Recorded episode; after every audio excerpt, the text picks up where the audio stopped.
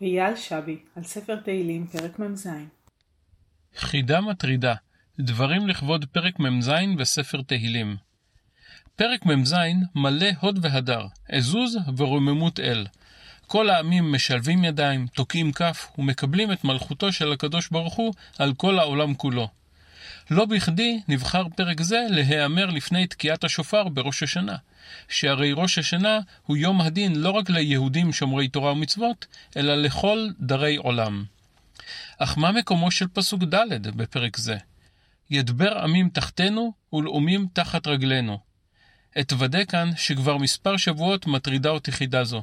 כיצד בפרק שכולו הרמוניה כלל עולמית, מופיע פסוק שנראה כה מנוכר לאווירת הפרק, פסוק המנכס את הקדוש ברוך הוא רק לעם ישראל.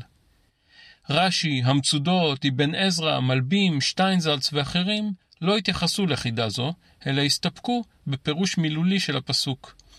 חלק מן הפרשנים פירשו את המילה ידבר כינהיג. זה עוזר לי? בוודאי, זה עוזר לי. בזכות אותו רמז, התברר לי כי שגיתי לגמרי בהבנת מילת המפתח בפסוק.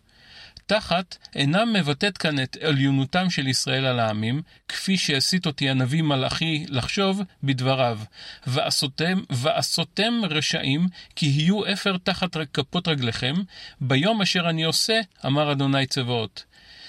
אלא מבטאת החלפת משמרות. כאשר יעקב אבינו כועס על רחל וטוען כי אינו יכול להחליף את הקדוש ברוך הוא ולהביא לבנים, הוא משתמש באותה מילת מפתח כפולת המשמעות. וייחר אף יעקב ברחל, ויאמר, התחת אלוהים אנוכי, אשר מנע ממך פרי בטן? כעת אני מבין את הפסוק ואת הקשרו לכל הפרק. משורר תהילים טוען בפסוק ד' כי הקדוש ברוך הוא ינהיג את העמים כולם, במקום רק את עם ישראל. ככל הנראה, העם סיים את תפקידו בהפצת שמעו של הקדוש ברוך הוא בקרב הגויים. בפרק זה מסיים ישראל את חלקו בברית שנכרתה לפני מעמד הר סיני להיות ממלכת כהנים וגוי קדוש. האמונה בקדוש ברוך הוא היא כבר נחלת הכלל. תם ונשלם, השבח לאל, בורא עולם.